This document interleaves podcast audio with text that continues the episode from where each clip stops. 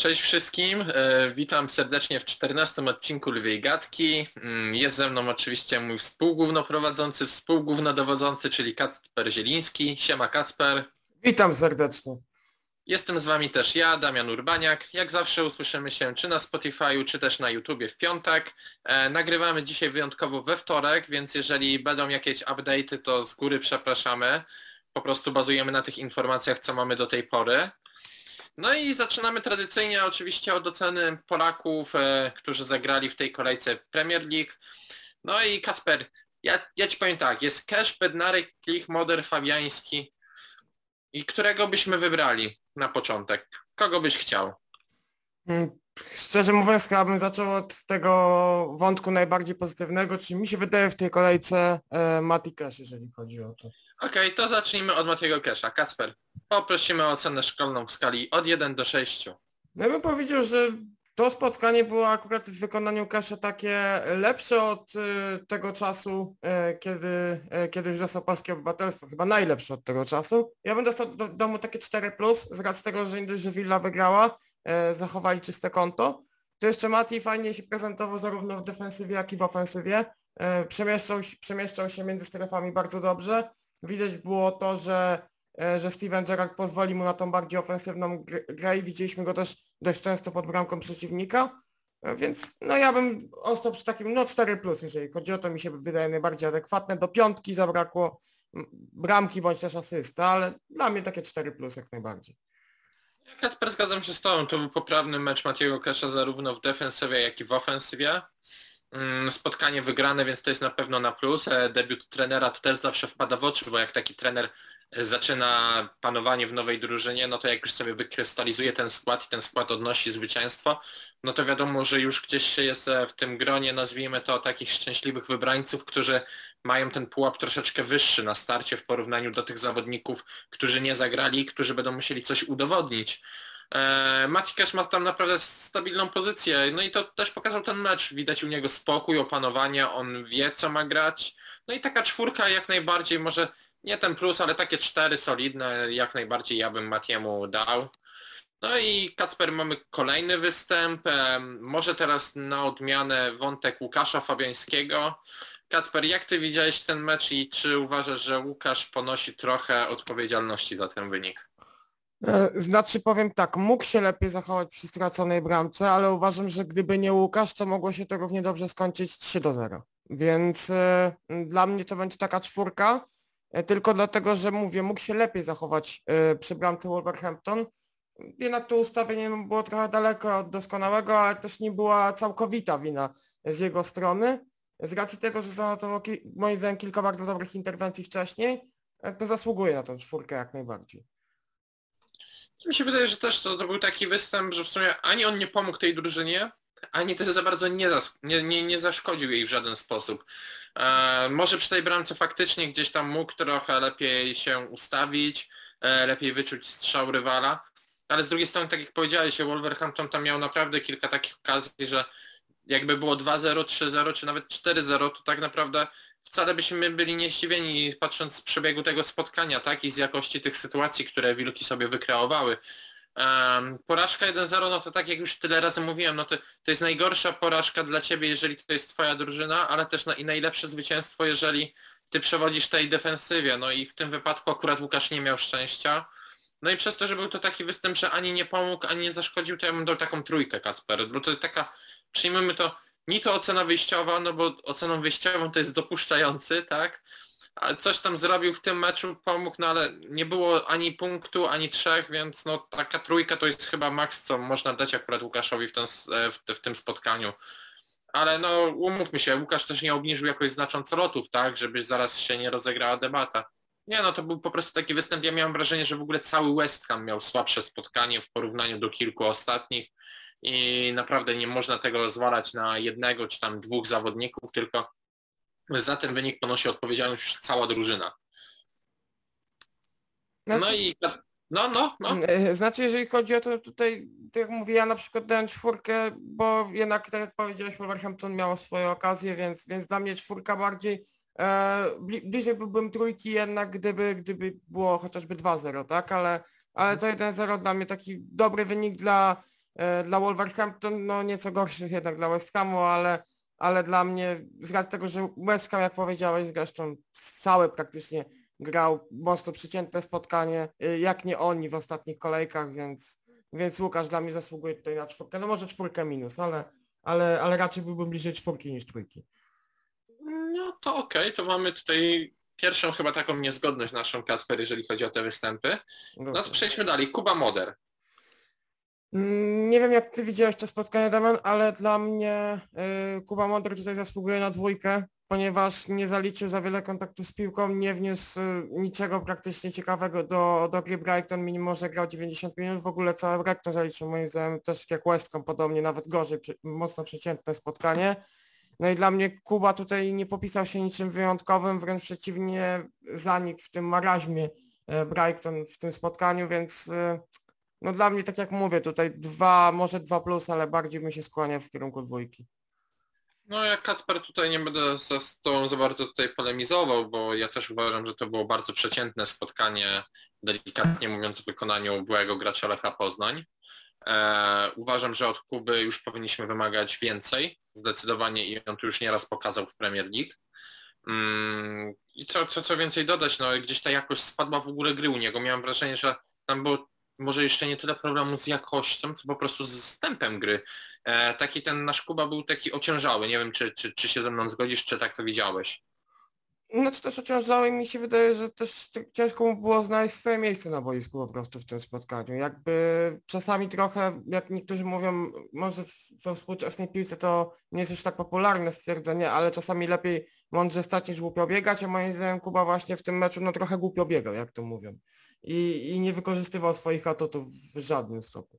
E, Nie, no to, to, to, to, to był taki, takie spotkanie Kuby z cyklu po prostu do zapomnienia. Ty mówisz dwuja, ja nawet mówię dwa na szynach i jedźmy Dokładnie. dalej po prostu z tym tematem, bo nie ma co się szczypać.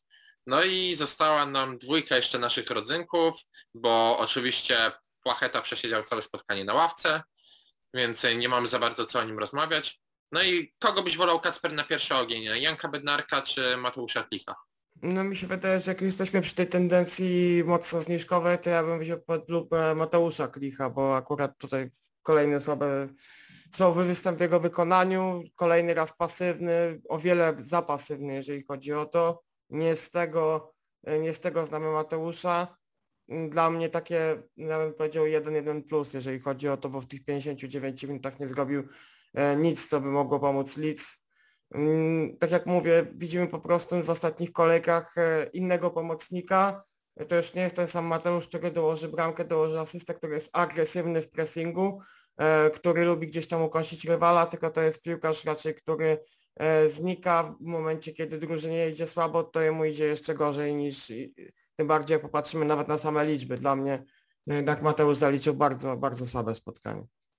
No tak, no jedyne co mogę powiedzieć potwierdzić to jak rozmawialiśmy tydzień temu, to mówiłem, że jeżeli Mateusz Klich nie odzyska miejsca w pierwszym składzie e, do świąt, no to powinniśmy się martwić. E, Wyszedł w tym pierwszym składzie, więc e, gdzie, gdzieś moje obawy i to co mówiłem, żeby być spokojnym, to można już wszystko odrzucić do lamusa.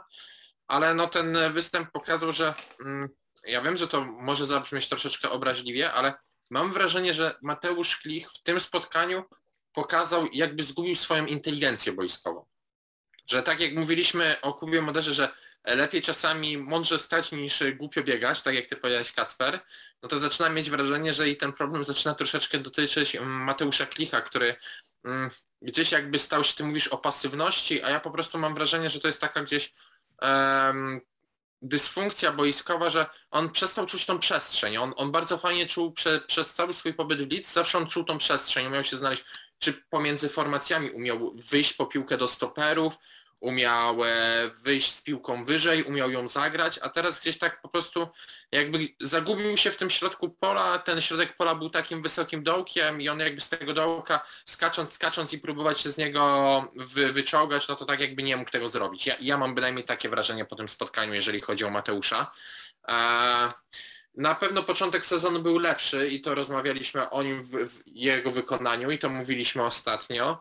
No to spotkanie no takie mówmy się, no, bez historii dla niego, e, tak jak w przypadku Kuby Modela powinniśmy po prostu przemilczeć, przejść dalej, no i takie 2-2 na szynach też mu się należy i ciężko tak naprawdę coś więcej na ten temat powiedzieć. No, być może Mateusz po prostu potrzebuje czasu, może potrzebuje momentu złapania świeżości, tak jak rozmawialiśmy ostatnio, no bo, no bo widać, że coś się z nim stało i to jest po prostu tak, tak wygląda jakby coś, coś w nim zgasło po prostu, no, gdzie, gdzie gdzieś coś zgubił i za bardzo nie wiedział, w, który, w które drzwi trzeba zapukać, żeby to z powrotem odzyskać. Mm, tak ja to bynajmniej postrzegałem. E, no i Kacper ostatni, czyli Janek Bednarek, e, przyszły szef obrony? Czy jednak nie? Znaczy trochę ciężko mi się na ten temat wypowiedzieć, ponieważ myślałem, że to spotkanie pójdzie mu lepiej. Nie mówię o tym, że wystawił mu jakąś e, tragiczną ocenę, ponieważ moim zdaniem przy tych dwóch golach o wiele bardziej zawinił e, Salizu niż on. E, I to można chyba śmiało powiedzieć, ale widzimy teraz jak to wygląda pod tym względem, że jak mówisz o szefie obrony, no jednak Jan Bednarek nie potrafi zarządzać aż tak e, kole, kolegom ze, ze środka defensywy, ponieważ Mohamed Salisu ma to do siebie, że, że czasami robi te błędy w samym ustawieniu, no chociażby właśnie w meczu z Norwich i, Jan Bednarek nie umiał ich skorygować. Dla mnie, tak jak mówiliśmy o pasywnym występie ze strony ze strony Mateusza, ja powiem też, że ten występ był no też troszkę pasywny ze strony Janka, zabrakło tej, też tej agresywności. Ja bym wystawił taką trójkę mniej, jeżeli chodzi o to, no bo jednak gdy przegrywasz z ostatnią drużyną w tabeli, a jesteś defensorem drużyny i twoja ekipa traci dwie bramki, to słabo to o tobie świadczy. Dlatego mówię takie trzy mniej, bo też nie zawini do końca przy tych bramkach, no ale jednak no, stracili dwie bramki z y, już byłą latarnią tabeli Premier League. No tak, no bo tutaj jeżeli o tym mówimy o Norwich i tak dalej, no to umówmy się, kto w tym sezonie przegrał z Norwich, no kto? No, to tylko Southampton, tak? I to najbardziej powinno I dawać... I Brentford do... jeszcze w zeszłej kolejce. A, przepraszam, no to mamy, to znaczy, że Norwich, tak, faktycznie zapomniałem o tym spotkaniu, to znaczy, że coś tam w Norwich się zaczyna dziać. Oczywiście ostatnie zwycięstwo, przedostatnie to jeszcze była zasługa byłego trenera Daniela Farke, Teraz już jest nowa miotła i gdzieś to wszystko jakby dało taki pozytywny efekt na ten moment. Czy to jest tendencja wznosząca o Norwich, to na pewno sobie porozmawiamy Kacper jeszcze później. E, wracając do Janka Bednarka, no to ja mam wrażenie, że wyszło znowu na to, to co mówiłem tydzień temu, czyli że Southampton to będzie taka drużyna, czy to będzie sinusoida, ona będzie albo w tendencji zwyżkowej, albo w tendencji opadającej. No i długo szli w tej tendencji zwyżkowej do góry, a teraz e, nazwijmy to, jak, jak to fajnie zawsze wyglądało na matematyce w szkole, funkcja kwadratowa, no to ona teraz jak szła do góry, to tak zaczyna nagle opadać. No i, i znowu możemy się teraz zapytać, czy to Ralf Hasenhüttl i jego wybory o tym coś zadecydowały na temat tej porażki, czy, czy jednak było to przyczyną czego innego. Na pewno porażka z czerwoną latarnią ligi, bo tak Norwich jeszcze trzeba było uważać do tej kolejki no to po, powinna boleć i oceny powinny być srogie i ja uważam, że tutaj tak jak w porównaniu czy, czy z Kubą, czy z Mateuszem, no dwa na szynach, bo jeżeli przegrywasz z drużyną, która odnosi raptem drugie zwycięstwo w lidze na ten moment i ma duże problemy zarówno w ofensywie, jak i w defensywie, no to ciężko coś powiedzieć pozytywnego zarówno o występie pojedynczej osoby z tej drużyny, która przegrywa. No i tak to, do tego tematu trzeba podejść, takie dwa na szynach, to jest wszystko, co mogę dać. No dobra, to chyba mamy wszystkich Kacper Polaków z tego, co orientuję się i pamiętam z głowy, że tak powiem, i e, możemy e, zmierzać do dalszych tematów. No to porozmawiajmy Kacper o tym Norwich. E, powiedz mi, widzieliśmy dwie ostatnie kolejki i czy e, byś założył tezę, że Norwich się jednak włączy w walkę o utrzymanie i na koniec się utrzyma? Czy to będzie taki rechot tego sezonu, czy jednak nie? Znaczy, tak jak powiedziałeś wcześniej, to jednak przed tą kolejką była targia ligi. E, oni wygrali dwa mecze, no i te dwa mecze bądź co bądź wygrali e, na sporym szczęściu, jak to mówimy, na sporym farcie. E, moim zdaniem ten zespół, jeżeli chodzi o to, mm, nie przekonuje mnie samymi wartościami piłkarskimi, jak i siłą kadry, ale trzeba tutaj wyróżnić kilku zawodników, bo moim zdaniem wy, wypożyczony z Manchester United Brandon Williams, czy, czy chociażby Milot Rashica też momentami fajnie się prezentują, albo chociażby kapitan Kanarków w tej kolejce środkowy obrońca też fajnie, e, oczywiście Grand Hanley fajnie mm, się zaprezentował, strzelił, strzelił bramkę, ale Ale jeżeli chodzi o to, no to nie wiem, czy bym w tym zespole widział coś więcej, ponieważ tak jak mówię, oni mnie nie przekonują samą, samą swoją grą. Ten fakt kiedyś musi się skończyć. I o ile on starczył z Southampton, e, starczył w meczu z Brentford, tak e, nie wiem jak to będzie wyglądać. Też trzeba wziąć pod uwagę to, że, że to był pierwszy mecz Dina Smitha na ławce e, trenera Norwich i, i może z czasem ta ekipa e, nabierze tego, co widzieliśmy w Aston Villa w zeszłym sezonie, ale nie wiem jak to będzie wyglądać. Nie, za, nie spuszczałbym ich jeszcze z ligi na pewno, bo ta, ten tylni ogon może być momentami tak spłaszczony, że tam może dojść do takich roszad, gdy na przykład zobaczymy Norwich na 15 miejscu chociażby. Dlatego mówię, jeszcze nie spuszczałbym ich z ligi, tak jak robiłem, nie wiem, dwa, dwa trzy odcinki temu, ale na chwilę obecną ciężko mi powiedzieć cokolwiek, czy, czy się utrzymałem, czy nie utrzymałem. Tak jak mówię, to jest ciężka, teraz ciężka decyzja do podjęcia, więc ja tutaj od pochodnych wniosków bym się wstrzymał. Kacper, a takie pytanie poboczne. A jeżeli załóżmy, że Dean Smith utrzyma tą drużynę, jak, jak bardzo zyska w Twoich oczach ten trener? Mm, powiem Ci szczerze, że bardzo. Jeżeli weźmiemy pod uwagę to nawet gdyby w zimę Norwich nie zrobiło żadnych transferów, to też tym bardziej no, Dean Smith zyskałby w moich oczach, a nawet gdyby zrobiło te transfery, to to samo to, że potrafił tych zawodników wprowadzić tak dobrze do tego zespołu i utrzymać tę drużynę, to by było naprawdę jedno wielkie wow moim zdaniem, bo bądź co bądź ta drużyna po 10 kolejkach była przez wszystkich skreślana i przeze mnie, i przez Ciebie, i przez chyba każdego związanego z angielskim futbolem. My widzieliśmy e, tą drużynę jako pierwszą, pierwszą ekipę, która spadnie w tym sezonie Premier League, tak? E, ostatnio w tabeli, więc mi się wydaje osobiście, że Dean Smith bardzo zyskałby w oczach i kto wie, czy by dzięki utrzymaniu Norwich w tym sezonie i chociażby dość stabilnym przyszłym sezonie nie zapewnił sobie pracy gdzieś, znowu gdzieś wyżej, tak może nawet wyżej niż Aston Villa, bo moim zdaniem ten szkoleniowiec już i w ekipie, której, którą obecnie trenuje Steven Gerrard pokazywał, że, że nie jest szkoleniowcem z niższej półki, tylko wręcz przeciwnie może trenować zespół ze środka tabeli albo nawet może nie stopu samego, ale chociażby taki zespół, który pretenduje e, do, do gry w top 10, a może nawet top 8, tak? Tak, Dean Smith to jest taki trener, który lubi popracować sobie długo z zespołem i lubi mieć spokój. Jeżeli ten trener czuje zaufanie włodarzy, to faktycznie może coś być z tego. I paradoksalnie to Norwich Kacper może mu posłużyć, bo chociażby praca Daniela Farke, tak, który e, spadał z nimi z ligi, E, później wygrywał ją w Championship, no i dostał szansę ponownej pracy w Premier League, tak? Okej, okay, te 10 kolejek pierwszych i nawet troszeczkę więcej nie wyszło, więc suma summarum się pożegnał, ale to pokazuje też, że Norwich jest takim klubem, które, e, umówmy się, nawet w widmie spadku, tak? Oni nie, prawdopodobnie nie pożegnają się z Dinem Smithem, że on dostanie ten czas, żeby zbudować tą drużynę po swojemu, co może być dla niego bardzo ważne i czego mu w tym sezonie nie dała Aston Villa, tak, po tych wszystkich ruchach transferowych, bo umówmy się, no, porządkowanie zespołu, gdzie sezon startował tak szybko, bo kończyły się Mistrzostwa Europy, tak, i praktycznie zaraz z marszu wchodziliśmy do ligi, bo ile tam było raptem miesiąc przerwy bodajże z tego co pamiętam, już pomiędzy ostatnim meczem na Euro a a pierwszym meczem w Premier League, tak? Dobrze mówię, Kacper? Tak było, gdzieś z miesiąc czasu. No, lekko ponad miesiąc z tego co pamiętam, no. ale to naprawdę był, tak jak mówisz, bardzo, no nie było dużo tego czasu, jeżeli chodzi o Wprowadzenie tylu piłkarzy naraz nowych to też potrzeba czasu i jeżeli Dean Smith by utrzymał e, Norwich, no to uważam, że to by było podobnym sukcesem na ten moment w tym sezonie, jakby z Aston Villą dojechał do ósmego miejsca w lidze. O.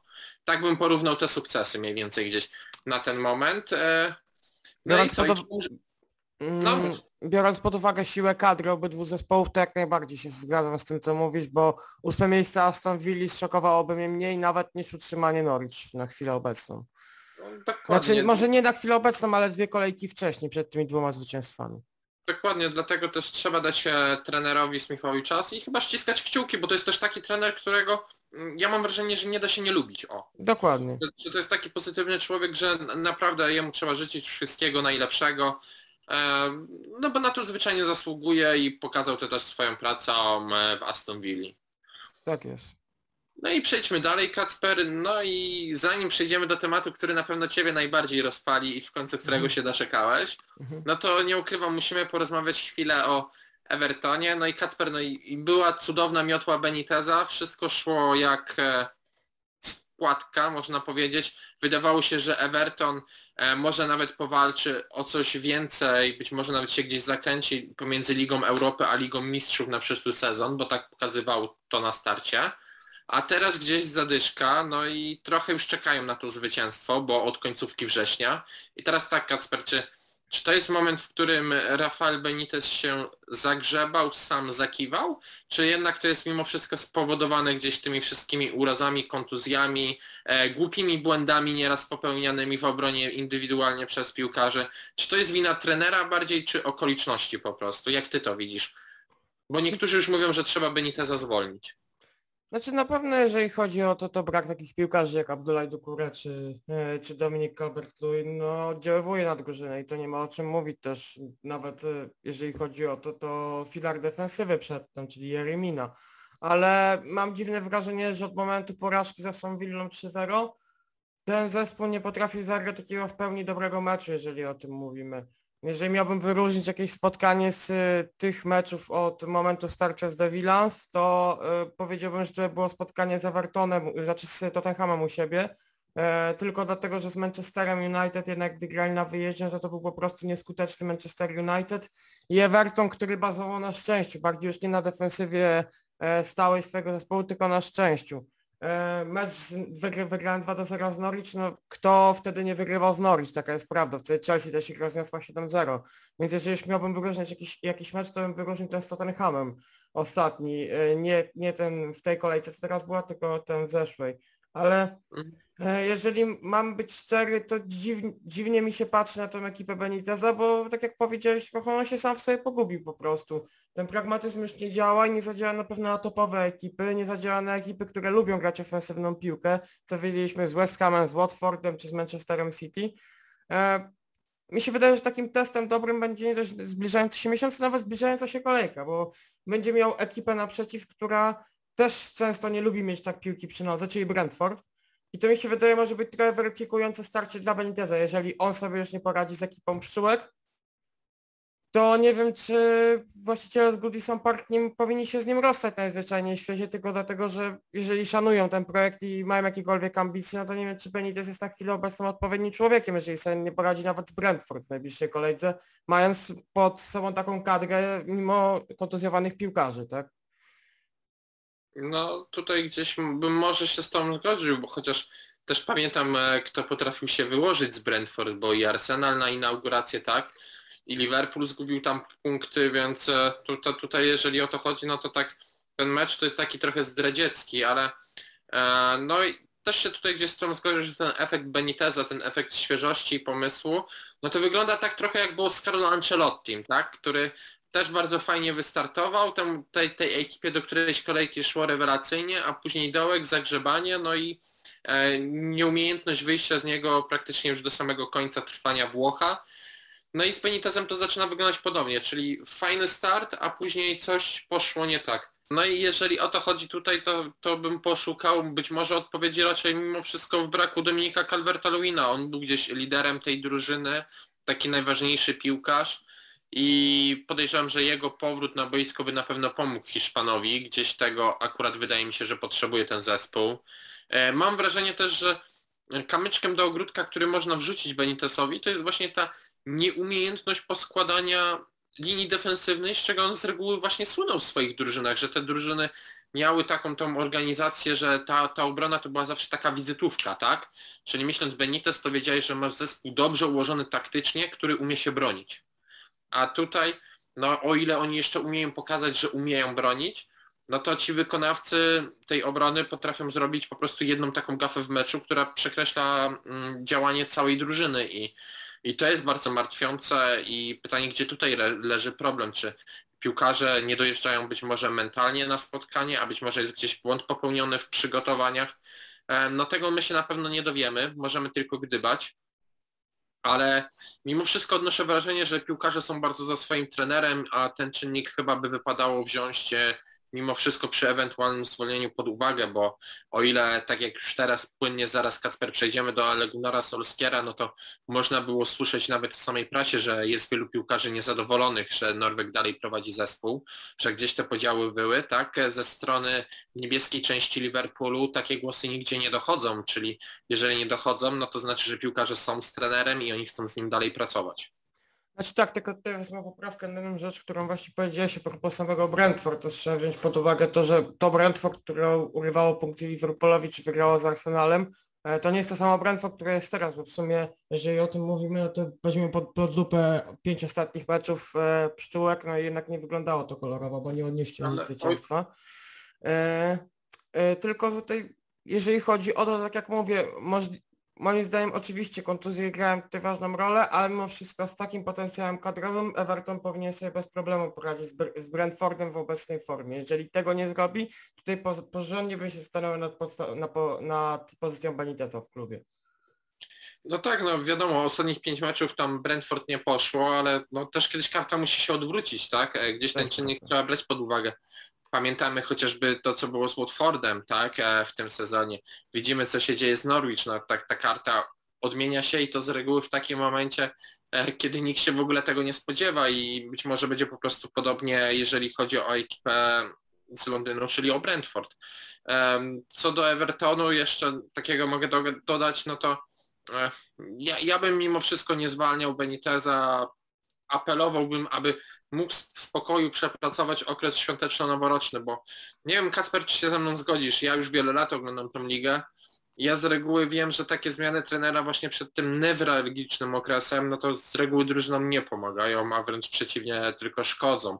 Już lepiej trwać w, albo w tym, e, nazwijmy to dołku, do końca z tym trenerem i przetrwać ten okres i dopiero później go wymienić, kiedy ten nowy trener by miał trochę czasu na popracowanie, niż kazać temu nowemu trenerowi mm, pracować z tą drużyną w momencie, gdzie zaraz będą grali co trzy dni, a tak naprawdę ten trener by przez ten czas poznawał tych piłkarzy. To by mogło być trochę zabójcze.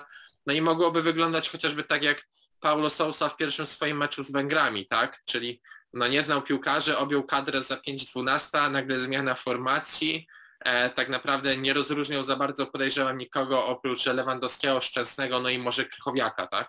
Dla niego każdy piłkarz był raczej no-name'em. No i mam wrażenie, że tak mogłoby być z tym nowym trenerem. Dlatego ja bym mimo wszystko Rafaela Beniteza zostawił przynajmniej do ostatniego grudnia. Ja bym też zobaczył, jakie byłyby możliwości na rynku transferowym, jeżeli, znaczy na rynku trenerskim, jeżeli chodzi o to, bo jeżeli by się pojawiło jakieś ciekawe nazwisko, bo jeszcze Słyszałem, że Polskier jest wolny. Wąt- Wątpię, że wróci na taki poziom prędko, ale szczerze mówiąc, może Evertonie by mu się udało za jakiś czas.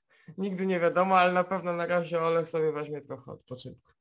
No, ja myślę, że jakieś Malediwy tam chyba kości trzeba wygrzać mimo wszystko, bo Za 7,5 miliona funtów można balować, więc wiesz, tutaj to akurat jeżeli chodzi o to, to z rekompensaty może sobie pewne plakaty zapewnić.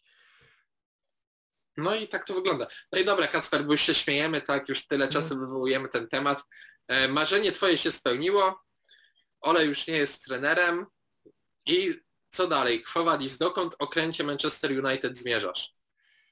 Znaczy, powiem tak, no z tego co wiadomo i, i z tego co już ostatnio można wyczytać w mediach, Mauricio Pochettino prawdopodobnie, najprawdopodobniej przejmie klub już teraz. Nie, czy to będzie przerwa zimowa w ligę, czyli styczeń, czy to będzie już teraz na, w najbliższych dniach, to się okaże. Prawdopodobnie może już wpłynął jakiś news, tylko, tylko my go jeszcze nie widzimy na wtorek na godzinę 16.30. E, nic więcej na ten temat nie wiadomo, oprócz tego, że sam menadżer jest zainteresowany pracą w, na Old Trafford i to jest pierwszy wybór włodarzy, jeżeli chodzi o to. E, Powiem tak, dla mnie, jeżeli chodzi o... Ja jestem zwolennikiem wzięcia teraz Pochettino jak najbardziej, ponieważ e, uważam, że ten sezon nie jest jeszcze przegrany. Owszem, jest 12 punktów straty do lidera, ale z racji tego, że to była dopiero 12 kolejka, to się jeszcze może dużo do końca sezonu wydarzyć. E, chociaż ciężko sobie wyobrazić, żeby Chelsea wypuściła tytuł z rąk, czy, czy, czy Liverpool nie, nie, nie pozwolił, i- e, czy Liverpool o niego nie walczył do końca, ale No prędzej Legia wygra w Polsce tytuł niż, niż, Manchester United, wydaje mi się na ten moment. O, oj, znaczy, oj, nie wiem. Znaczy, po, powiem Ci tak, jeżeli chodzi o to, znaczy no, na temat Legii Warszawa też byśmy mogli trochę porozmawiać, podejrzewam, ale, ale wydaje mi się, że jeżeli tutaj wejdzie Pochettino i naprawdę zrobi pewne roszady, czy w środku pola, czy, czy w ofensywie, e, dobrze to poukłada, to naprawdę ten sezon nie jest stracony, jeżeli chodzi o to. E, nie wiem po prostu jak to będzie wyglądać e, pod względem czasu, e, w którym Pochettino wejdzie do klubu, bo nie wiem czy to będzie przed meczem z Chelsea, e, czy to będzie jeszcze przed dwie, dwoma następnymi kolejkami, tak czyli nie przed tą najbliższą, tylko jeszcze następną, a mam nadzieję, żeby to było najlepiej przed meczem z The Blues. Mm, Dla mnie to jest sytuacja taka po prostu, że jeżeli jest taka opcja, to musimy wziąć Pochettino, e, bo lepiej zrobić to niż brać teraz trenera, który będzie po prostu do końca sezonu, bo na przykład taki Laurent Blanc, jak najbardziej też bym taką opcję rozważał, ale e, o Francuzie na początku zrobiło się głośniej, teraz nagle nic nie wiadomo znowu, nie, nie pojawiają się żadne inne głosy. E, Na pewno nie jestem zwolennikiem tego, żeby Michael Carrick prowadził zespół e, przez e, najbliższy nawet miesiąc, ponieważ moim zdaniem, jeżeli ktoś należał do sztabu szkoleniowego Solskiera i powiela jego sposoby prowadzenia zespołu, to, to nie ma większej przyszłości. Skoro Norwegowi nie wychodziło, to czemu jego kolegom ma wychodzić, tak? Dla mnie to jest akurat dziwna sytuacja, że do tej pory tych, e, tego sztabu szkoleniowego nie zwolniono, a Woodward się tym trochę krył, powiedział, że nie wie, czy przyszły trener będzie chciał z nim współpracować, dlatego nie chce rozwiązywać e, kontraktów, ale mi się wydaje, że wątpię, że Mauricio Pochettino, czy, czy ktokolwiek wezmą pod uwagę McKinney, e, Felana, czy chociażby Kerricka, tak? Mm, Jestem dobrze nastawiony, o wiele lepiej niż byłem chociażby kolejkę temu do, do całej sytuacji obecnej w Manchesterze United. Zobaczymy też, jak będzie wyglądał dzisiejszy mecz z Villarreal, ponieważ pewnie widzowie będą wiedzieć, no my niestety jeszcze nie wiemy. Ale tak jak mówię, jestem dobrej myśli, jeżeli chodzi o następnego trenera United. Liczę na Den Hacha, ale, ale niestety Holender nie, nie może przyjść do klubu przed końcem sezonu, bo ma umowę, umowę z Ajaxem i nie chce ich opuszczać, więc, więc Pochettino jak najbardziej przyjmę z otwartymi ramionami, jeżeli chodzi o to. No ja ostatnio to nawet na Twitterze widziałem sugestię pod tym Ralf Rangnick, więc E, e, już O tym giełdę- się mówi, jeżeli chodzi o to, to nawet tutaj mogę po- podać tą informację, jeżeli, bo z racji tego, że y, nie wiadomo jeszcze, czy Pochettino zostanie wypuszczany przez PSG, bo to wszystko zależy od tego, czy Zidane przyjdzie do Paryża, to Ralf Rangnick y, jest rozpatrzony jako ta opcja numer dwa, tak? Czyli do końca sezonu i potem ewentualnie Pochettino po sezonie, jeżeli Ma Mauricio nie, nie, nie opuści teraz Paryża. Nie wiem, czy Rangnick by chciał być trenerem tymczasowym akurat drużyny, bo to jest akurat taki trener, którego ja dość mocno cenię, dość mocno szanuję i wiem też na jakich on warunkach chce zawsze pracować w drużynach, czyli on chce mieć peł, peł, pełnię, pełnię władzy i chce mieć projekt na dłuższy czas e, w swoich rękach, czyli jeżeli by on miał przyjść, załóżmy Kacper do Manchesteru, no to wyglądałoby to w sposób taki, że wrócilibyśmy trochę do czasów e, Fergusona, ponieważ to by był trener, menadżer, który chciałby trzymać pełnię władzy. Czyli automatycznie rola na ten moment Edwarda, jeszcze Woodwarda, a później jego następcy, musiałaby de facto zostać zmarginalizowana do zera, bo Ralf Rangnick chciałby prawdopodobnie robić wszystko. Chciałby mieć wgląd na zatrudnianie przysłowiowej sprzątaczki, na wgląd na treningi, prowadzenie treningów, spoglądania do akademii, podpisywania kontraktów i jeszcze ustalania przyszłych transferów. I tego wszystkiego jeszcze najlepiej, co się dzieje wokół całego stadionu, bo to jest taki gościu, więc akurat jeżeli o, z nim coś by miało być, to wydaje mi się, że tylko wchodzi sytuacja długoterminowej współpracy, czyli jakieś minimum 2-3 lata e, dla niego by mogły być kuszące, bo on ma teraz swoją firmę, prowadzi te doradztwo tak zwane, dla wielu drużyn. No, Bardzo się udziela, zwłaszcza w Lokomotywie Moskwa, gdzie się o tym przekonał boleśnie Grzegorz Krychowiak. Więc jeżeli, mówię jeszcze raz, ranking, no to na pewno to by musiała być dłuższa opcja. Nie wierzę, żeby chciał przyjść do końca sezonu. To nie jest ten typ trenera. No Mauricio Pochettino, no to jeszcze dwa sezony temu bym powiedział, że okej, że Argentyńczyk jest naprawdę bardzo dobrym wyborem, a mam wrażenie, że to będzie taka zmiana teraz przysłowiowego tego potocznego przegrywa w następnego przegrywa. Czyli z przegranego do przegranego, bo mimo wszystko no, przerżnąć tytuł w lidze francuskiej z PSG, no to naprawdę sztuka godna mistrza. Em, I nie wiem, czy ta, taki trener akurat na ten moment jest kuszącą opcją chociażby e, dla Cristiano Ronaldo, dla Cavaniego, gdzie są to mocne charaktery, a widzimy też trochę jak to się układa w Paryżu, bo ja mam wrażenie, że Neymar, Mbappé był bardziej okrzesany i bardziej poskromiony, kiedy miał na ławce Tukela, niż jak ma Pochettino. Ja nie wiem, czy po prostu Argentyńczyk jest osobą, która by umiała zapanować nad wysokim ego w szatni, bo w Paryżu mam wrażenie, że on nad tym nie panuje i widzimy to też chociażby po czerwonych kartkach, jakie otrzymuje często gęsto Paryż w meczach, e, zwłaszcza Ligi Mistrzów, tak? E, gdzieś, gdzieś to można wypomnieć na pewno. Więc e, ja bym Argentyńczyka tutaj raczej sceptycznie podchodził do tego pomysłu na ten moment. To już bym chyba wolał Zidana, ale Zidan powiedział ostatnio wprost, ukazał się artykuł w Bildzie, że on w ogóle nie jest zainteresowany pracą na Old Trafford wcześniej niż przed początkiem następnego sezonu. Czyli jeżeli o to chodzi, to by musiał wtedy bodajże prawdopodobnie Carrick dociągnąć ten sezon do końca, a nie wiem, czy Manchester United może sobie na to pozwolić. No i pytanie, kogo tutaj jeszcze można ewentualnie wyciągnąć. No nikt, nikt z takich większych nazwisk, tak zwanych grubych ryb nie przychodzi mi do głowy. Chyba, że ewentualnie, ja nie wiem, czy pracuje gdzieś ten trener, co mm, prowadził Monaco dwa razy w ostatnich latach, co, co, co, co właśnie wprowadzał Mbappé, ja już nie pamiętam nazwiska. Leandro Jardim, o nim mówisz. Tak, mo, mo, może, mo, mo, może Jardin, jeżeli jest wolny na rynku, ale powiem szczerze, że nie wiem, co się za bardzo z nim dzieje. Tak sobie pomyślałem.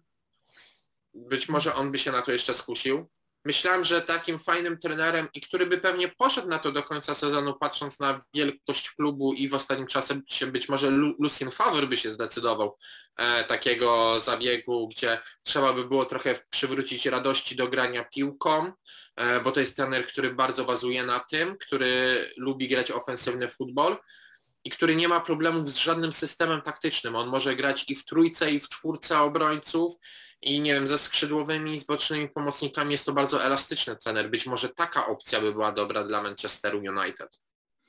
Znaczy, jeżeli mówimy akurat teraz z ciekawości sprawdziłem, bo też nie śledziłem ostatniej kariery Jardima, e, to jest, e, ten szkoleniowiec akurat trenuje klub w Arabii Saudyjskiej, jeżeli o tym mówimy. On wcześniej trenował Monaco, tak jak mówisz, ale tylko do grudnia 2019 no jednak ja bym takiego szkoleniowca nie brał, jeżeli chodzi o to, ponieważ podejrzewam, że on też by się nie zgodził na, na posadę tymczasową, chociaż, chociaż nie wiem, jakby to wyglądało. E, ja jestem akurat, zawsze byłem fanem Pocza, jeżeli chodzi o to, więc y, ja wyczekuję go, jeżeli chodzi o, o pracę na Old Trafford. Wydaje mi się, że akurat byłby w stanie ogarnąć szatnię na y, w United, nagromadzenie charakterów mi się wydaje po prostu w Paryżu było za duże, a w United jest, fakt, faktem jest Ronaldo, jest Cavani, ale dla mnie oni są, jakkolwiek to zabrzmi, ktoś może się z tym nie zgodzić, ale dla mnie Ronaldo jest większym profesjonalistą i się potrafi bardziej podporządkować pod trenera niż Leo Messi chociażby, ale to jest moje zdanie. E, jeżeli też mówimy nawet o innych nazwiskach, no tak jak mówię, mi najbliżej do Denhara, e, ale no, mówię, trenera Ajaxu się nie chce ruszyć. Yy, mówiłeś o Zidanie, Zidane też u niego był ten problem, że on po prostu nie zna języka angielskiego na poziomie biegłym. I to jest tak jak powiedział jeden dziennikarz w hiszpańskiej telewizji, e, United chciało, żeby Zidane się nauczył angielskiego, ale on nie chciał po prostu. I ja mu się nie dziwię też z drugiej strony, bo jednak popatrzmy na to z perspektywy Francuza. Wchodzisz do zespołu, z którym tak naprawdę wcześniej nie miałeś nic wspólnego, z poszczególnymi piłkarzami owszem, ale ty nie jesteś żadną legendą Manchesteru, nie miałeś wcześniej styczności z Manchesterem, wchodzisz do United i tak, nigdy wcześniej nie myślałeś o tej postadzie, nie znasz języka, znasz tylko kilku poszczególnych piłkarzy. Szatna jest trochę podzielona, nieuporządkowana e, prawidłowo, wyników nie ma, jest 12 punktów straty do lidera, nie ma zapewnionych sukcesów. To nie jest tak jak z Realem Madryt, gdzie wchodził, gdzie był autorytetem takim, że to jest legenda tego klubu, wy go nie możecie zwolnić. Nie, to jest kolejny trener, owszem, z niezwykłą renomą, jako piłkarz i jako szkoleniowiec, ale to nie jest e, nazwisko, które w United mu się wydaje budziło aż taki respekt, jak w Realu on budził, tak? Owszem, wygrał trzy Ligi Mistrzów z rzędu, ale to nie jest dalej, mówię, legenda Manchester United z charakterem, jakby chociażby, nie wiem, ktoś się śmiał, że można było Rejakina zatrudnić na to stanowisko. E, żarty żartami to może mogłoby zadziałać, ale, ale nie wiem, jakby to wyglądało, jeżeli chodzi o warsztat trenerski. No, taki duet Roy Keane, Paul Gascoigne, to by mogło być ciekawe. No to na pewno mi się wydaje, że Cristiano Ronaldo był trzeźwimą z Manchester United w takich okolicznościach, więc naprawdę to mogłoby nieźle wyglądać. Jedno jest tak pewno, jedno jest pewno, na pewno ludzie jakby poszli na stadion, to by zobaczyli zawsze, że drużyna gryzie trawę. Dokładnie, to, do tego się tylko gorsze by było to, żebyśmy załóżmy, nie wiem, widzieli, widzieli na boisku 10 Scottów McTominayów załóżmy, tak? Czyli piłkarzy może nie do końca dobrych technicznie, ale za to dających się wszystko. Ja jestem, ja jestem zdania po prostu, że Pocz to jest dobry wybór. Czekam jak to będzie wyglądać i, i po prostu zobaczymy z czasem, ale mam nadzieję, że, że wszystko będzie ok. Już za tydzień będziemy oglądać e, A, Argentyńczyka. a może Gareth. Southgate? Ja- Southgate? Ja nie, powi- pojawiła się taka kandydatura rzeczywiście, jeżeli chodzi jeszcze jak się mówiło o zwolnieniu Solskiera i zatrudnieniu Conte. Mówiło się o, o Southgate'cie, ale ja jeżeli chodzi o to nie jestem w ogóle zwolennikiem jego stylu gry i tego jak prowadzi Anglię, której moim zdaniem marnuje potencjał, więc nie wiem jakie ty masz zdanie na temat Southgate'a Damian, ale ja jestem daleki od jego, od bycia jego To znaczy- zwolennikiem. Mam, mam wrażenie tak, że o ile, tak jak mówisz, nie zgadzam się z jego filozofią jako taką, jak wystawiać drużynę, to mam wrażenie, że to jest świetny na pewno mediator i świetny człowiek do zarządzania zasobem ludzkim. Bo to najlepiej obrazuje chociażby to, jaka jest konkurencja w Anglii, zwłaszcza po prawej stronie na wahadło, tak? I tam Mhm. nie ma piłkarza, który gdzieś podnosi głosy, że jest niezadowolony. E, Tak samo jeżeli chodzi o pozycje skrzydłowych w Anglii czy konkurencję w środku pola. Tam grają, raz gra Mount, raz zagra Foden, raz zagra Calvin Phillips, e, pojawiają się inni piłkarze i nie, nie ma pretensji, tak?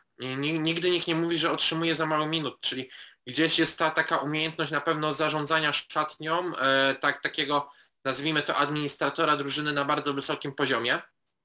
A ja mam często wrażenie, że właśnie w tych największych klubach, czyli e, w Anglii Manchester United, Chelsea, Arsenal, e, City i tak dalej, to właśnie przede wszystkim oprócz tych aspektów czysto trenerskich oczywiście, które są ważne, to właśnie taką drugą najważniejszą rzeczą to jest właśnie ta funkcja tak zwanego administratora, czyli tego jak umieć za- e, zarządzać szatnią, bo czasami widzisz to tak jak z Ole. Dlaczego Ole tak długo trwał? Bo on umiał zarządzać tą szatnią, ta szatnia była za nim. I, I to jest bardzo ważny czynnik i wydaje mi się że właśnie, że Southgate ma taką umiejętność po prostu zarządzania szatnią. Że to jest coś, co, co, co na pewno mogłoby służyć na jego na plus, ale czy, czy on by się sprawdził na Old Trafford? No nie dowiem się tego i pewnie się nie dowiemy. Najpierw dla mnie musiałby objąć coś właśnie pokroju Everton, e, Leicester, zobaczyć jak to tam chodzi i dopiero wtedy mógłbym powiedzieć, czy ewentualnie się sprawdzi, tudzież się nie sprawdzi, bo na ten moment akurat jestem w stanie założyć, że prędzej by się sprawdził Graham Potter, tak? E, na Old Trafford i jeżeli o to chodzi i miałbym mieć taki swój wymarzony typ, to właśnie widziałbym tam Anglika, czyli Grahama Pottera na tym stanowisku, ale to też na pewno jakby mogło nastąpić, to by nastąpiło latem.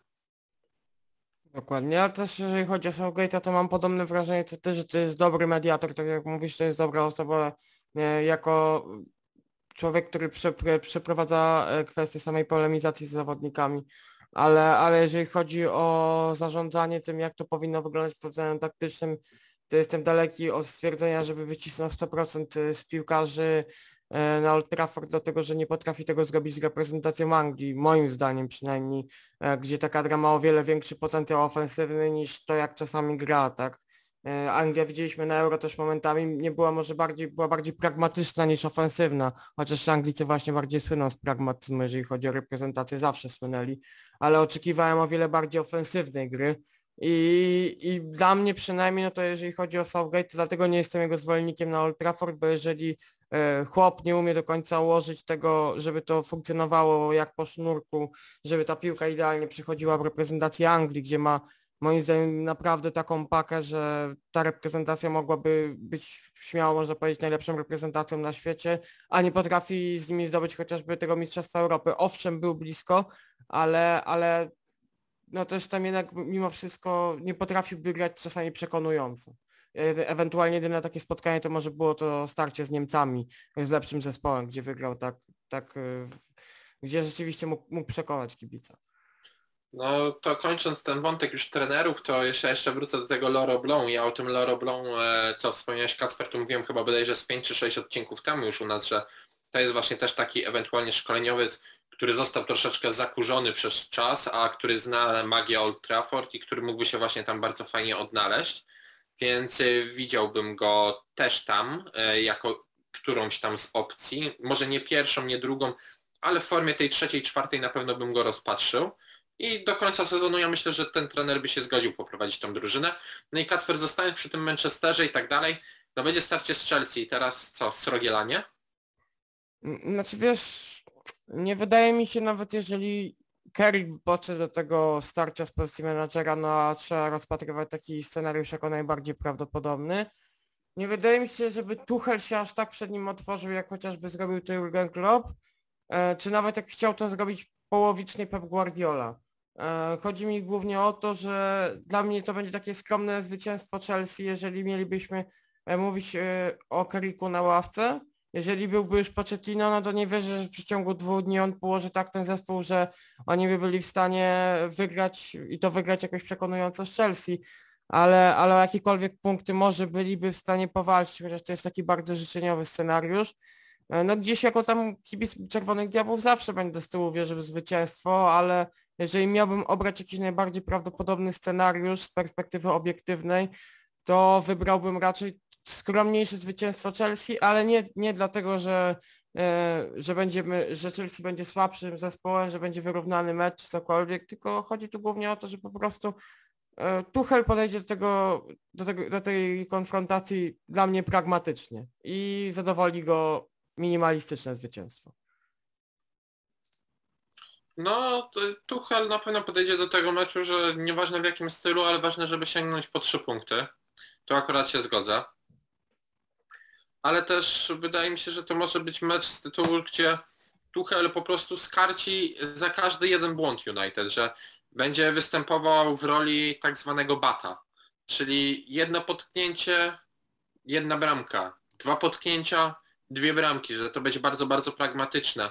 E, tym bardziej, że widać, że ten mecz z Barnley, który jeszcze był przed przerwą reprezentacyjną, że to był wypadek przy pracy, tak? No 4-0 Leicester e, rozniesione, to można powiedzieć, że to jest e, naj, najbardziej delikatny wymiar kary, jaki mógł być dokonany w tym spotkaniu, bo właściwie tutaj nic nie podlegało pod dyktando Leicester, oprócz może tego oprawy na stadionie, bo grali u siebie, tak?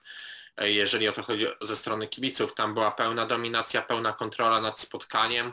Pierwsze może 10 czy 15 minut Chelsea była taka trochę senna w tym meczu, ale każdy jeden błąd Lisów no, wypunktowała i, i to jest właśnie taka moja drużyna aktualnie teraz, że ona może nie gra widowiskowo, może nie chce być drugim Manchesterem City czy Arsenalem z lat świetności, który porywał swoim stylem, ale chce po prostu no, wygrywać, dopisywać kolejne trzy punkty, no i ma do tego wykonawców, bo jeżeli masz Risa Jamesa, jeżeli masz Masona Monta, jeżeli masz bądź co bądź, niektórzy krytykują za formę, tak? Kaja Hewerca, e, masz Timo Wernera, masz Christiana Pulisicia, czy nawet Hakima Ziyacha, który ostatnio zaliczył asystę.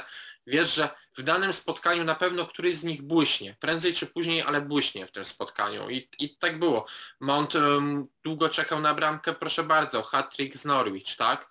E, wszyscy już mówili i pisali w zeszłym tygodniu, że Ziyech odejdzie do Dortmundu na wypożyczenie i że transfer już jest sklepnięty. A tu proszę, asysta i widać, że on jednak potrafi się cieszyć tą grą. Kolejny przykład, no to wszyscy mówili, że trzeba odstrzelić Wernera, a on jak grał w dwójce z Lukaku, to wyglądał bardzo fajnie i dalej daje, dawał asysty, tak? Teraz wraca gdzieś po kontuzji. Kai Havertz też umiał coś dać od siebie, bo czy umiał wypracować rzut karny. E, Antonio Rudiger, no to jest w ogóle półka, o której zaraz Kacper musimy porozmawiać, bo E, coraz bardziej słyszę głosy i sami tutaj zasugerowałeś, że być może to jest właśnie na ten moment najlepszy obrońca na świecie środkowy, tak? Być może nie, nie ma nikogo lepszego w tej chwili, jeżeli chodzi o cyferki, o jakość i o przekład wyników na drużynę lepszego od Niemca i, i, i to właśnie pokazuje siłę tej drużyny. No a z drugiej strony, jeżeli masz e, takiego bramkarza jak Mendy, no to de facto, żeby piłka znalazła w twojej siatce, no to przeciwnik musi się naprawdę napocić sporo i i, I to najlepiej pokazuje właśnie siłę tej drużyny. Nie wiem, czy ty się ze mną zgodzisz. Znaczy tak najbardziej, bym nawet porównał trochę tą ekipę Chelsea jako doskonalszą wersję tej sezonu 14-15, kiedy zdobyli mistrzostwo za kadencji Jose Mourinho, tylko to jest jedno ale, mianowicie Mourinho wtedy miał Azarda, czyli magika, człowieka, który tak naprawdę może zadecydować o, o, o losach spotkania, weźmie piłkę, zakręci rywali 5-8 razy i Andrzej Twarowski zapyta, czy on jeszcze na tym stadionie kogoś e, nie kiwnął, tak? Ale, ale Chelsea na, na chwilę obecną ma piłkarzy, którzy mają predyspozycję, by być kimś takim, ale nie ma jeszcze kogoś takiego i ja liczę, że któryś z tych piłkarzy z perspektywy obiektywnego kibica, no z perspektywy kibica United wiadomo, że nie, ale z perspektywy obiektywnego kibica, że ktoś taki w Chelsea się znajdzie dla samego uroku jeszcze bardziej spotkania, bo to jest jak najbardziej zespół, który może aż tak czasami nie porywa, ale, ale jeżeli ma dobry mecz, to naprawdę tą drużynę moim zdaniem chce się oglądać, tylko brakuje jeszcze takiego zawodnika, który mówię, wprowadzi element magii. Dla mnie kimś takim mógł być Pulisic albo mógł być Ziyech. Tylko pytanie zależy od tego, jak często kto będzie grał.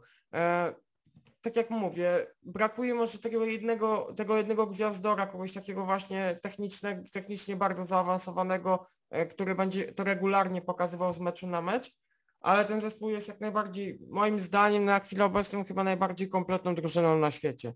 E, Więc e, ciężko się z Tobą nie zgodzić, jeżeli, jeżeli mówimy o potędze Chelsea. No jeżeli chodzi o to, o Zjecha, to ja miałem trochę wrażenie, że wiesz, e, mojej akurat drużynie, bo moją jest Chelsea, że tak trochę oddało nam za to jego transfer, jak nie poznaliśmy się na Robenie, bo dla mnie Ziyech to jest taki, taka nowa wersja Robena, tak? Czyli, czyli mniej więcej to samo, jest ta fajna noga, zejście do środka, strzał, pach i wpada, takiego go pamiętamy z Ajaxu. No i taki też był Robben całą karierę, tak? Który potrafił świetnie przedryblować, zszedł do środka, każdy wiedział jak Robben uderzał, no a na koniec kto strzelał bramki, no Robben. I, I tak mniej więcej wyglądało z Ziyechem i gdzieś liczyłem na to, że on to pokaże w Chelsea, ale mm, od momentu, kiedy miał dobre wejście na początku sezonu jeszcze za Lamparda, to im dalej wraz coś w nim zgasło, coś w nim pękło i tak naprawdę za wyjątkiem meczów z Manchesterem City w zeszłym sezonie, on później nie miał dobrych e, spotkań, tak, jeżeli chodzi o całość samą w sobie. Być może ten element przełamania dojdzie właśnie teraz, kiedy będzie trzeba trochę polotować tą drużyną e, w okresie świąteczno-noworocznym, tym grudniowym, kiedy będzie naprawdę sporo spotkań do rozegrania, a jeszcze dojdą bodajże klubowe Mistrzostwa Świata w tym czasie, więc to wszystko gdzieś będzie trzeba pozbierać i, i tutaj jest szansa, że być może ten Ziyech w końcu się obudzi. Czy element magii ktoś jest w stanie wnieść taki? No ja myślałem przez chwilę, że takim elementem magii mimo wszystko będzie Romelu Lukaku że jednak gdzieś jak go widziałem w tym Interze, jak on umiał zejść do boku, tu rozegrać, tam się przepchać, że właśnie myślałem, że otrzymaliśmy takiego hazarda w wersji fizycznej, czyli kogoś, kto umie fajnie panować technicznie nad piłką, który będzie umiał coś zrobić z niczego, a do tego jeszcze będzie miał fizykę. No i jednak na ten moment Belk jest kontuzjowany i trzeba sobie radzić inaczej. No i to, z czego zawsze słynęły zespoły Tuchela, czyli E, nie występuje element siła razy ramię, nie występuje element indywidualności, bo tego nawet nie było w Paryżu, tylko występuje element pod tytułem drużyna. Wszyscy razem zenoszą fortepian i wszyscy razem na tym fortepianie mają grać. Nie ma, nie ma nikogo zwolnionego, bo nawet jak sobie przypomniemy Paryż Tuchela, no to tam w ofensywie nawet i Neymar harował, tak? I jakoś nigdy nie zgłaszał sprzeciwów. I tak samo widzimy w Chelsea. Wszyscy są od ataku i wszyscy są od bronienia i te formacje są fajnie podzielone, bo ile w ofensywie takim najważniejszym, kluczowym piłkarzem jest mimo wszystko uważam Mason Mount, y, który jest mózgiem tej drużyny, reżyserem i takim e, punktem odniesienia, to w defensywie takim kimś jest właśnie Antonio Rudiger, że są ci ta- tacy dwaj szefowie i to oni ciągną, pchają ten wózek. Do tego dochodzi generał środka pola, czyli Jorginho, który no oddaje się mu piłkę, to tak naprawdę jak ją chowasz do sejfa, tak? Wiesz, wie- wiesz, że jej nie zgubi. No i do tego fantastyczne wahadła, bo umówmy się, Kacper, czy widziałbyś różnicę, jakby dzisiaj zagrał w meczu z Juventusem Alonso i Chilwell? No raczej nie, bo obydwaj są w bardzo dobrej formie. Tak samo jakbyś postawił e, na Risa Jamesa, czy, czy, czy ustawił na wahadle Aspilicuetę, a nawet jakbyś cofnął Kaluma Hudsona Odoja, tak? Mniej więcej jakość zostanie zachowana ta sama. Więc, więc, więc ta głębia składu po prostu to jest największy atut i ta zespołowość właśnie ekipy e, niemieckiego szkoleniowca. I dlatego nie wróżę kariery dłużej w tym spotkaniu Manchesterowi United, no bo też umówmy się, nie wierzę, że Harry Maguire wróci do formy reprezentacyjnej, którą pokazał ostatnio na kadrze, tylko zobaczymy znowu krwawy Harry, e, frustrującego się raczej Cristiano Ronaldo, niemrawy środek pola z Fredem prawdopodobnie, jeżeli chodzi o United i no i tak argumentów, żeby dać chociażby Czerwonym Diabłom cień szansy na ten moment jest raczej niski. Mm, Harry nie zagra w tym meczu akurat. Harry nie zagra, czyli Harry pauzuje. No okej, no ale licząc na to tam nie ma pewnego punktu w obronie Znaczy, takiego to tak, to tak, to, to, to z tym się trudno nie zgodzić, jeżeli chodzi o to, to jak najbardziej. Tak naprawdę jedynym punktem Manchesteru United patrząc na ten sezon to jest chyba Dawid De Gea. Mm, no, można byłoby też polemizować na temat innych zawodników, jeżeli chodzi o to, bo ja na przykład dalej uważam, z racji tego, może, może dlatego, że tylko, że jestem fanem, ale, ale uważam akurat, że, że Ronaldo też potrafi dać swoją jakość, tylko to wszystko jest zależne też tutaj od gry zespołu, tak? No De też w ostatnim meczu się nie popisał moim zdaniem, bo owszem wybronił tam dwa karne, znaczy jednego karnego, ale powtórzonego i, i tą powtórkę też wybronił, tak, ale ale przy tych dwóch ostatnich bramkach Watford też zabrakło moim zdaniem trochę koncentracji, jeżeli chodzi o to, więc takiej stabilności całkowitej to moim zdaniem w tym zespole nawet nikt nie potrafi wnieść. Ale to, to, to o tym pewnie porozmawiamy w następnych kolejkach, bo też mamy tutaj inne ważne tematy, tak w ramach dygresji tylko wtrąciłem. Okej. Kacper, to tak ostatni temat, patrzę na naszą listę. Przed tym wszystkim no, musimy porozmawiać o spotkaniu Liverpool-Arsenal. I teraz tak, czy Liverpool jest tak mocny i ma tak mocną ofensywę, czy Arsenal po prostu zagrał słabe spotkanie? A tak teraz wrócę na chwilę Damian, bo myśmy chyba o Rudigerze jeszcze powiedzieć z tego co pamiętam. E, tak, ale wydawało mi się, że już tak gdzieś to wpletliśmy. Okej, to A, wróćmy do znaczy-. Znaczy nie, nie, znaczy nie, jeżeli chodzi o to, bo nawet nie, y, w sensie y, zapomniałem powiedzieć tego, co tego o co, o, to- o co mi chodziło, jeżeli chodzi o Niemca, to no, jak powiedzieli, powiedzieliśmy, że to jest najlepszy środkowy obrońca na świecie, to jeżeli byś powiedział mi, g- gdy mówimy o grze trójką, to jak najbardziej, gdy mówimy o grze dwójką, to nie wiem jakby to wyglądało w grze dwójką po prostu. Czy też dobrze by się tak odnajdowało, ale ale jak na, naprawdę na chwilę obecną obok Virgila van Dijk'a moim zdaniem. Niemiec jest najlepszym obrońcą na świecie, oni obaj są, jeżeli chodzi o to. E, świetnie gra piłką, trudno tak naprawdę znaleźć jakąkolwiek konkurencję oprócz e, Ho- Holendra z Liverpoolu dla niego. No nic dodać, nic ująć. Najzwyczajniej w świecie ta bramka w ostatnim meczu z, z Leicester pokazała tylko to, że no, po prostu, no Rudiger jest w świetnej formie i, i nie wiem, nie wiem jakie twoje stanowisko wobec tego Damian, wobec kontraktu Rudigera, a dla mnie powinni go zatrzymać w zespole za wszelką cenę.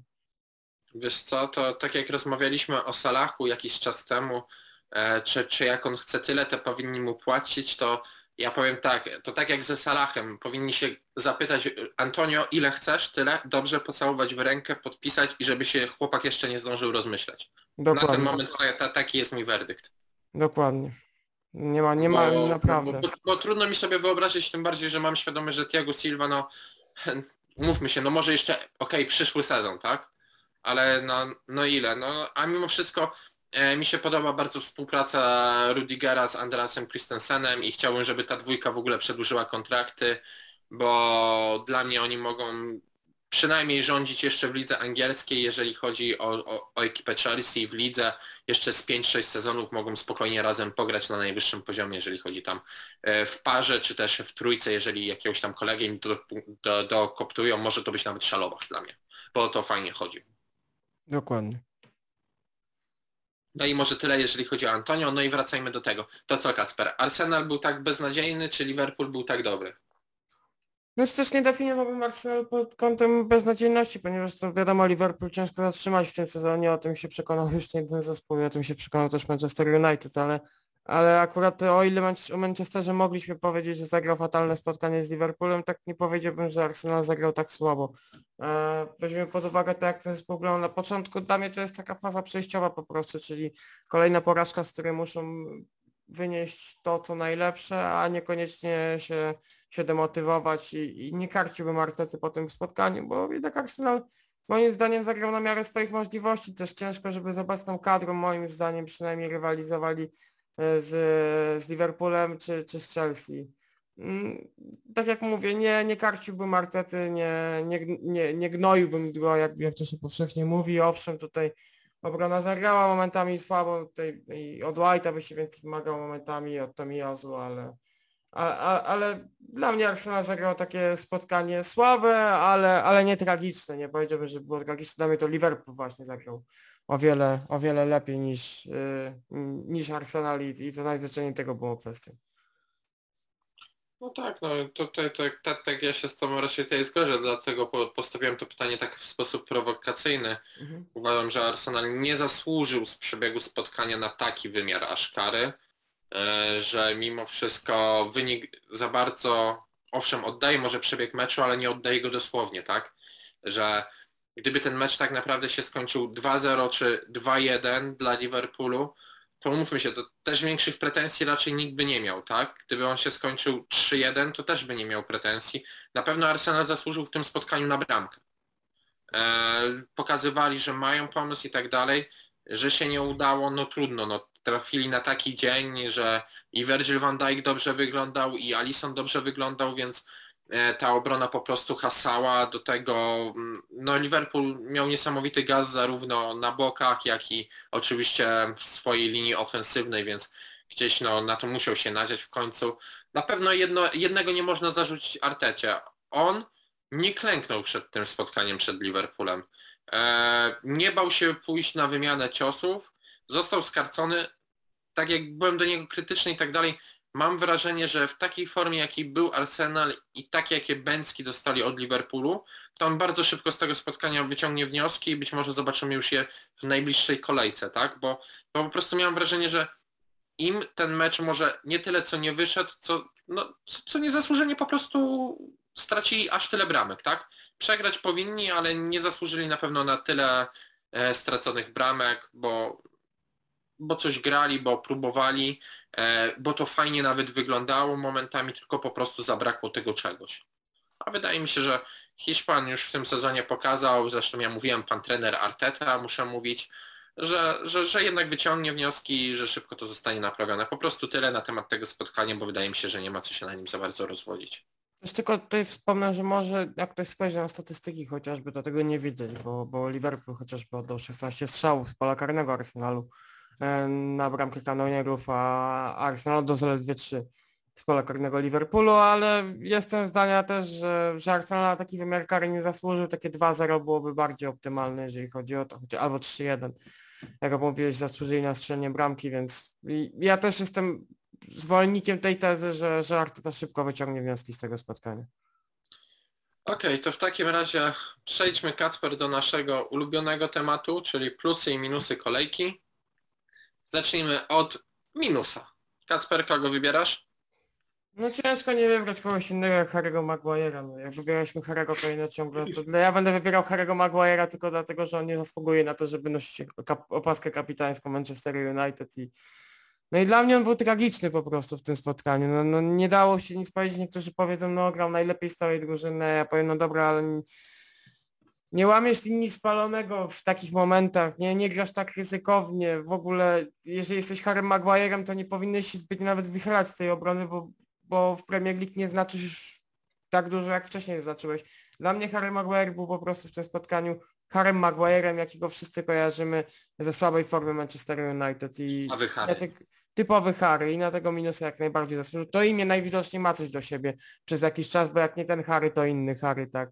Więc y, dla mnie jak najbardziej Harry Maguire jest minusem tej kolejki największym.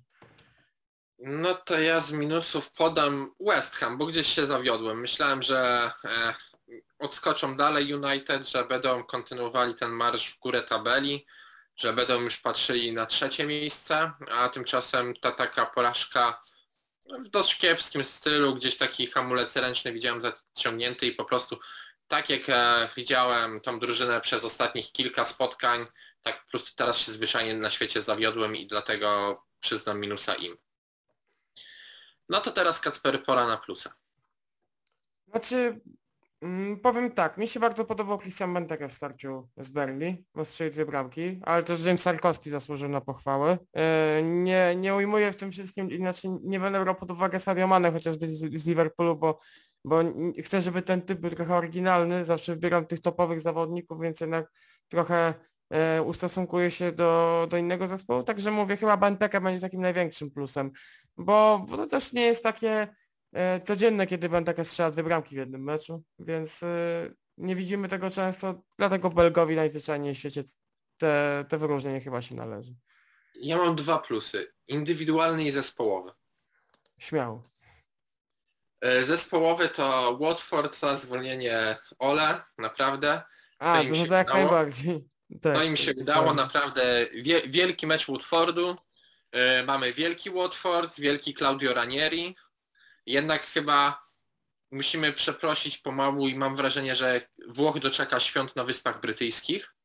Wszystko bynajmniej na to wskazuje na ten moment. A mówiłem, że Claudio Ranieri będzie do końca sezonu trenerem, dalej ten zakład mam w pamięci, to akurat ostatnio mi się przypomniało. Znaczy, jeszcze nie wiadomo, tak, ale wydaje mi się, że Włoch jak najbardziej do końca sezonu może dotknąć. Więc wie, wielki Claudio Ranieri, wielki Watford, e, wielka rodzina Pozzo naprawdę mają swój moment w tym sezonie, zrobili coś dobrego, bynajmniej na pewno dla fanów Manchesteru United. Jak najbardziej. No wydaje mi się, że po prostu to spotkanie samo w sobie przelało już czarę goryczy, więc to taki plus zespołowy. No i plus indywidualny, no to rozmawialiśmy o nim wcześniej, dlatego nie będę go już uzasadniał, no to Antonio Rudiger, tak? On w tej kolejce pokazał po prostu wszystko, co ma najlepsze do zaoferowania, czyli solidną obronę, dobre rozegranie, jeżeli chodzi o stopera, przegląd pola, no i do tego umiejętność grania przy stałych fragmentach gry. Pokazał wszystko to, co ceni każdy e, szanujący się szkoleniowiec, jeżeli chodzi o piłkę nożną. W 100% się zgadzam. No i to tyle. Więc słuchajcie, e, mamy wyjątkowo krótki odcinek w porównaniu do ostatnich, bo wyszło nam chyba lekko ponad godzinkę, niecałą. Więc e, naprawdę wielkie brawo. Kacper, gratuluję. W końcu nam udało się chociaż raz skrócić i nie męczyć słuchaczy. Em, także był ze mną Kacper Zieliński. Bardzo Ci dziękuję, Kacper. Również dziękuję bardzo. No i byłem z Wami ja, czyli Damian Urbaniak. No i oczywiście słyszymy się za tydzień. Ja dodam tylko od siebie, że już będę z Wami rozmawiał z Polski. Dokładnie. Damian wraz. Dokładnie. I'm back. Tak jest. Jak Mauricio Pochettino do Premier League, miejmy nadzieję. O, to może ja, a może to ja podpiszę ten kontrakt tam. A, Może, a, a to no. może to ty jedziesz do Manchesteru jednak. Wiesz, CV z Football No. Managera. Powiedziałem tak, no nie potrzebuję takiej już e, tygodniówki czy tak dalej, no dobra, to jest 100 tysięcy funtów tygodniowo i wezmę to, no i niech stracę. Podejrzewam, że jak najbardziej być taka państwa opowiadała. A najwyżej wiesz, jakby nawet nie wyszło, to dostaniesz odprawę jako ole, a za to już można żyć jak najbardziej. Słuchaj, ja bym chciał tylko za jeden tydzień, żeby zapłacili, wystarczyło. tak jest. Dobra, No. dziękujemy Wam bardzo.